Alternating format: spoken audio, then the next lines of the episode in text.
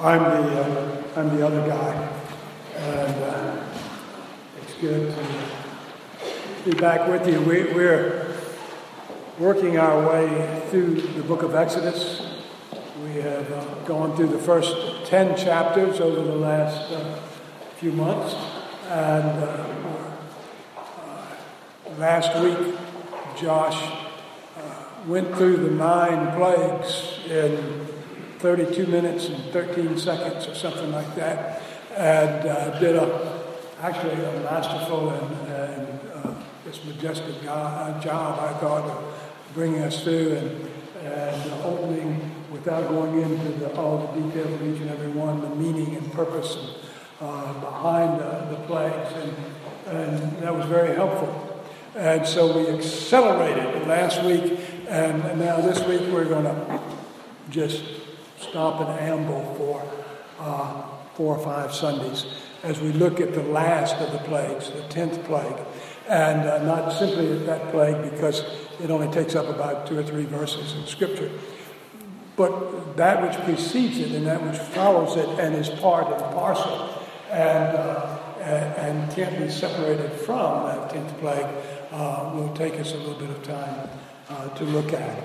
Uh, and so we began a mini-series within this series on Exodus on this final plague, because that's just how it falls out in Scripture. Uh, this really isn't uh, a typical sermon. It's not in particular sermonic form this morning. Uh, I'm going to sort of read the passage and make comments on it as I go through, and then get to the end and make a probably two large observations on it, and, uh, and that'll be it. Uh, let me tell you what the passage says before I read the passage, so what, what we're looking at. Uh, Moses, uh, chapter eleven, uh, in chapter eleven, Moses warned Pharaoh of the certainty of God's final catastrophic plague, which was a plague of judgment on Egypt.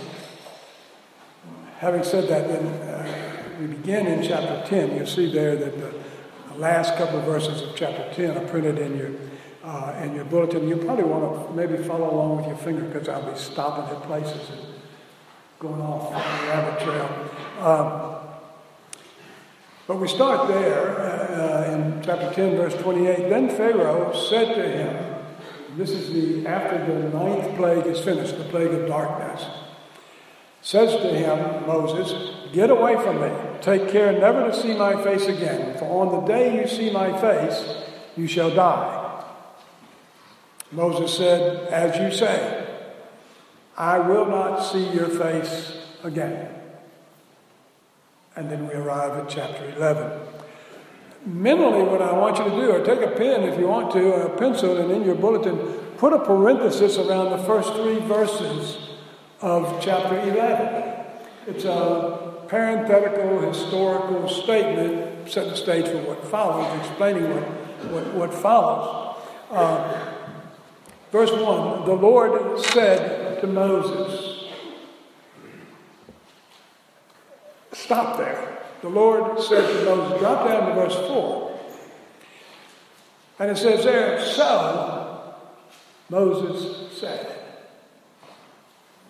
And understand uh, what, what's happening here.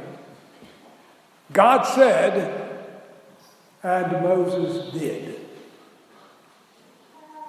And I say that to just ask this question. How many times, how many times as God said in His Word, through circumstances, whatever, to you and to me. And we haven't done. Instead of a so, there's a but, as we went our own way and did our own thing. Enough said. The Lord said to Moses, yet one plague more I will bring upon Pharaoh and upon Egypt. That word plague doesn't mean what you think it means in the original. We think of the bubonic plague or, or the black plague or whatever when we hear that term. But what that word actually means is a strike or a blow, a physical strike or a physical blow, usually by a superior uh, to one under him, generally a ruler to a subject. And ordinarily in the Old Testament, not always, but usually it's of God bringing judgments.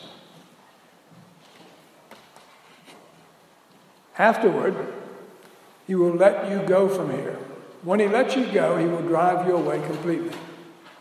Speak now in the hearing of the people that they ask, the, the Egyptian people, or the Jewish people that they ask, every man and his neighbor and every woman of her neighbor, the Egyptians, for silver and gold jewelry. You've heard that before.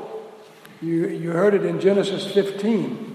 Then the Lord said to Abram, know for certain that your offspring will be sojourners in a land that is not theirs, and will be servants there, and they will be afflicted for four hundred years. But I will bring judgment on the nation that they serve, and afterward they shall come out with great possessions. That echoes in Exodus three, uh, when the Lord's calling Moses. And I will give this people favor in the sight of the, the Egyptians, and when you go, you shall not go empty. But each woman shall ask of her neighbor and any woman who lives in her house for silver and gold and jewelry. And then we'll see that fulfilled in the twelfth chapter. Verse three, and the Lord gave the people favor in the sight of the Egyptians.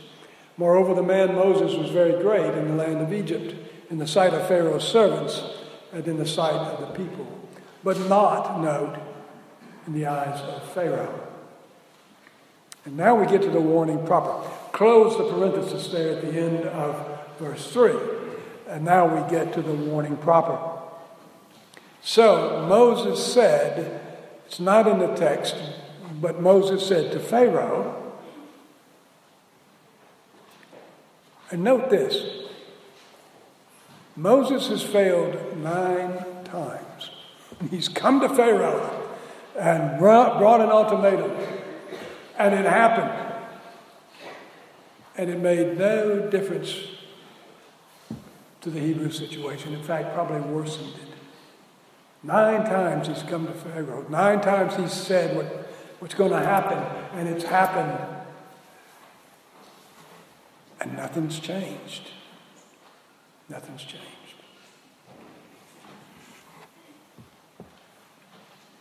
But God said, and Moses did, for the tenth time. He did. Thus says the Lord, about midnight, which is a time of vulnerability in Egypt, remember that Pharaoh is supposedly the son of the sun god Ray. And apparently Ray went down below at the end of his shift. And darkness was there. And the Egyptians were a people who feared the dark because their God wasn't with them. The God of the Hebrews never slumbers, he never sleeps. The God who keeps Israel is always awake and alert and watching and with them. So it's in the middle of the night that he will come. I will bring, and, and he says the same thing in, in uh, verse uh, one, I will bring, um, uh, you know, this plague upon them. And, uh, and what he's saying is, Moses, you and Aaron are out of the picture now. So you deliver this message, and then I'll handle it. I'm taking over. This is the Lord's judgment. And every firstborn in the land of Egypt shall die, from the firstborn of Pharaoh who sits on his throne, even to the firstborn of the slave girl who is behind the handmill, and all the firstborn of the cattle. We've heard this before, too, in chapter four. Then you shall say to Pharaoh, thus says the Lord, Israel is my firstborn son, and I say to you, let my son go, that he may serve me. If you refuse to let him go, behold, I will kill your firstborn son. So God, Moses comes with God's message. There will be an ultimate and indiscriminate judgment on Egypt. Someone's written. Pharaoh is the highest person in the land, the top of the social structure. That maiden, that that that, that slave at, at the stones grinding meal was at the absolute bottom of the order. And every firstborn child in between, wherever they were on the ladder and in the pecking order, would die, along with the firstborn of the cattle. We'll revisit that. Verse six, there shall be a great cry throughout all the land of Egypt, such as there has never been, nor ever will be again. But not a dog shall growl against any of the people of Israel, either man or beast. Osiris was the god of death to the Egyptians. He had an assistant, a, a, a lower god named Anubis, who was god of the dead and of embalming. And if you see a, a, a graphic representation of Anubis, he's in the form of a dog. And the firstborn of the cattle are going to die. Why? Remember the golden calf? Egyptians were idolaters. They worshipped idols in the form of cattle, other sorts of animals. Their gods, by and large, had the form and type of, of animals. God is proving his superiority once again to all these faux gods, uh, the gods who were no gods, the gods who were simply idols. That you may know that the Lord makes a distinction between Egypt and Israel. And here, at least two key doctrines of Scripture just jump up in your face and you can't help but see them. That of salvation by grace and that of divine election. Deuteronomy seven, six through eight, Moses has brought the people up to the land, but not into it. And he's preparing them now. He's rehearsing everything, this new generation of Israelites that will go into the land. And he says to them, for you are a people holy to the Lord your God. The Lord your God has chosen you to be a people for his treasured possession out of all the peoples who are on the face of the earth. And they stood a little taller and a little way back. And they were pretty proud of that. Until he said it was not because you were more in number than any other people that the Lord set his love on you and chose you. For you were the fewest of all peoples. But it is because the Lord loves you and is keeping the oath that he swore to your fathers. The Lord has brought you out with a mighty hand and redeemed you from the house of slavery, from the hand of Pharaoh, king of Egypt. God showed his partiality to his elect people in the Old Testament Israel. But also read Ezekiel, the twentieth chapter. It tells you a little more about those elect people. On that day, says God, I swore to them that I would bring them out of the land of Egypt. I said to them, cast away the detestable things your eyes feast on, and do not defile yourselves with the idols of Egypt. But they rebelled against me and were not willing to listen to me. None of them cast away the detestable things their eyes feasted on, nor did they forsake the idols of Egypt. Elect Israel in the middle of Egypt were rebellious idolaters. And you and I best not lose sight of that. And all these your servants shall come down to me, Moses speaking to Pharaoh, and bow down to me, saying, get out, you and all the people who follow you. And after that I will go out. And he went out from Pharaoh in hot anger.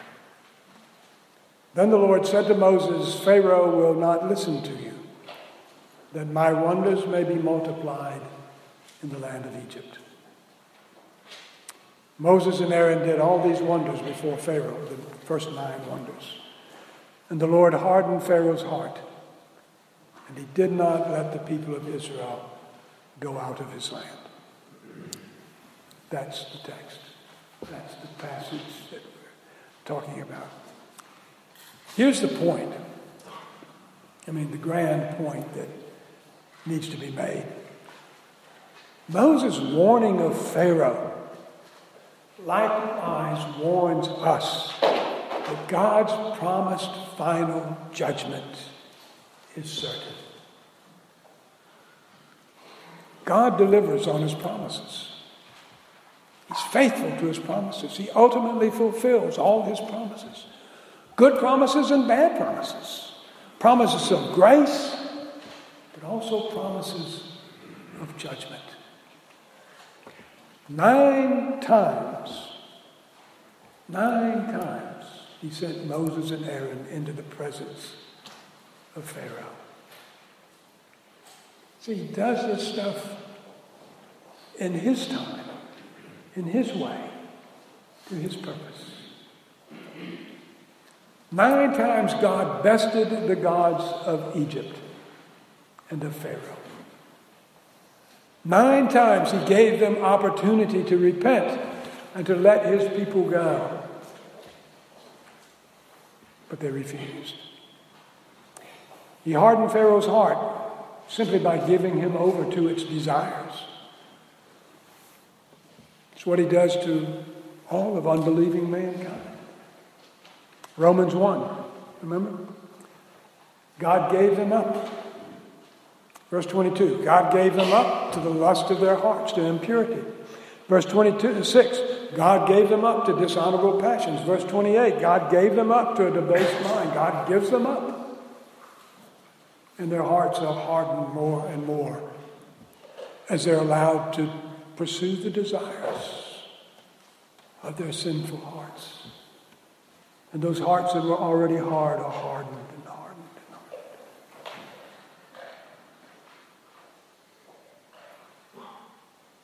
On the one hand, God gave them rope and time to hang themselves on the gallows of their sin. On the other hand, he exercised patience by giving them time to turn to him. Peter wrote, the Lord is not slow to fulfill his promise, as some count slowness, but is patient toward you, not wishing that any should perish, but that all should reach repentance. Nine times, nine different ways, God warned Pharaoh of the consequences of his hardness of heart. Nine times Pharaoh ignored the warning.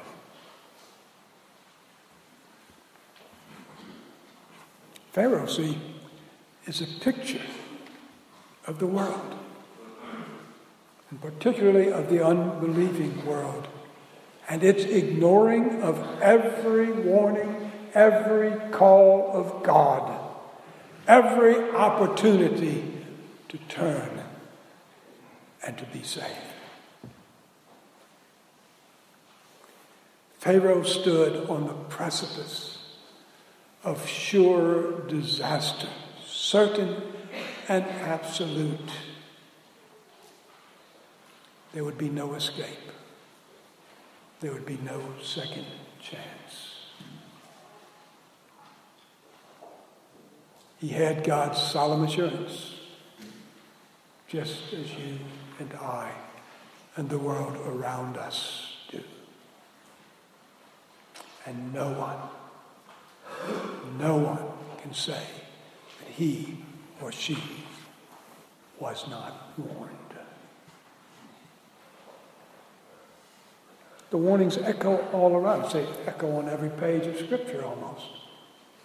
They echo in every, every disaster that's ever taken place or will take place in history. When you get home this afternoon, pick up your Bible, go to the back of the book, and just scan Revelation. You don't have to read every word, scan it, and listen.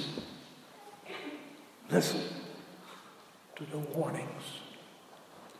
Listen to the reminders of the plagues.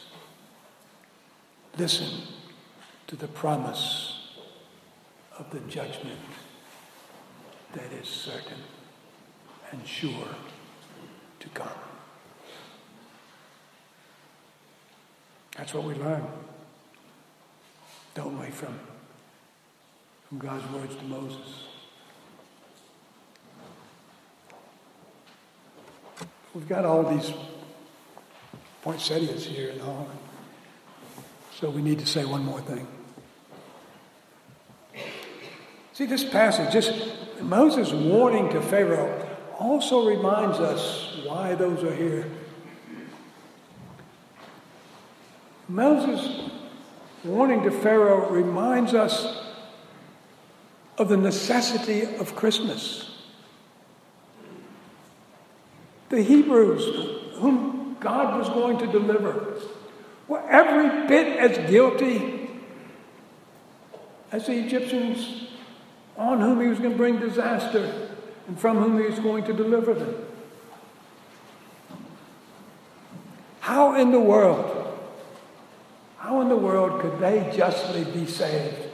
How in the world could they justly be delivered? For that matter, how in the world can you and I be justly saved? Justly delivered? In a word, in a word, Christmas.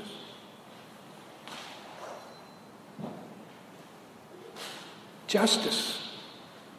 God has to exercise justice. God is just. He cannot do anything unjustly. How then can he deliver these unjust Hebrews? How then can he uh, deliver you and me? Unjust, unrighteous as we are. That's why Jesus had to come. God had to exercise justice if he were truly to be a just judge. And so he sent his only begotten, his firstborn, if you will, son, to earth through the incarnation. Conceived by the Holy Ghost, born of the Virgin Mary, suffered under Pontius Pilate, was crucified, dead and buried, having borne the full weight of the Father's judgment on your and my sin.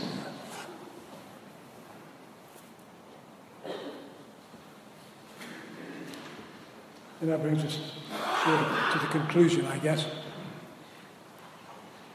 One day this week, thinking about this whole thing of judgment, I was uh, I was reading a, a devotional book that a friend of mine gave me a while back.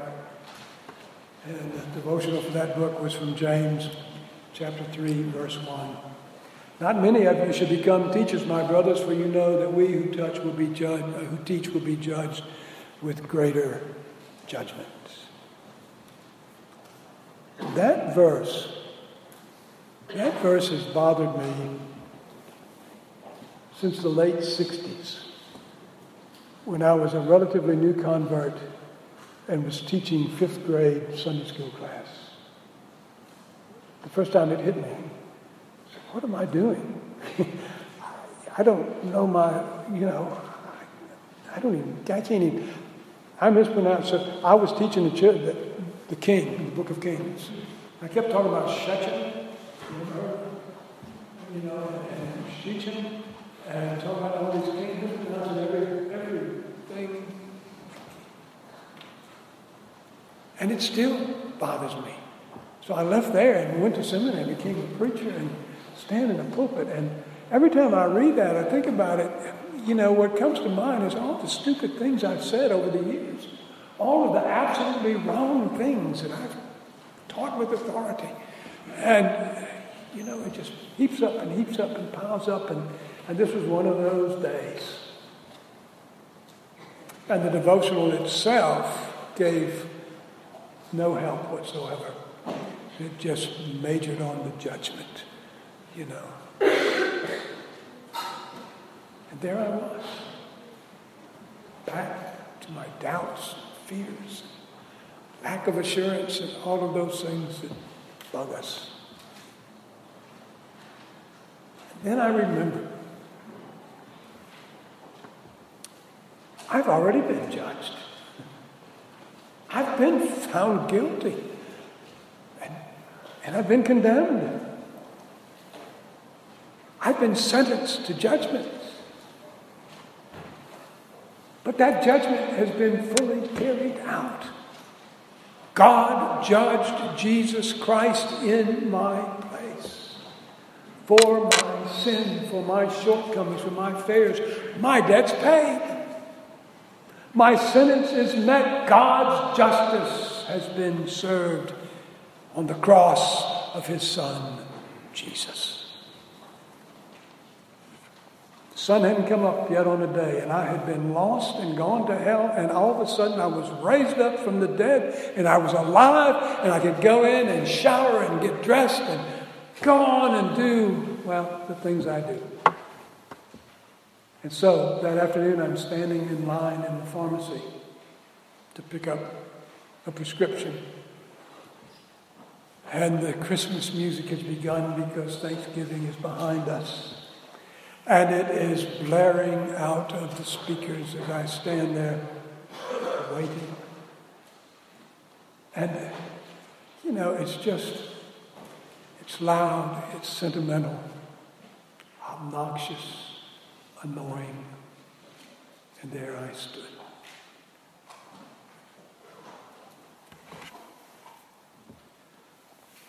Reindeer, elves, and holly, and mistletoe, and all that blaring out of the speakers. All I could think of was how sad. This is the best the world can do. This is it. Listen, suck it in, take it in. In the face of threat of absolute judgment, of disaster, of death, eternal death, and separation from God. In lieu of the good news that Jesus Christ came into the world to bear our judgment for all who believe in him, this is the best they can do.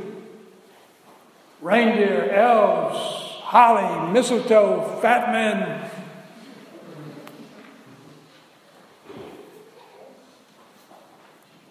How much better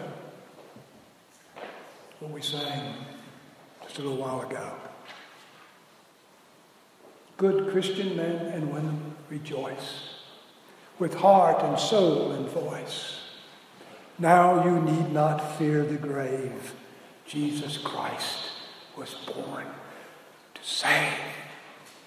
Calls you one and calls you all to gain his everlasting home. Christ was born to save. Christ was born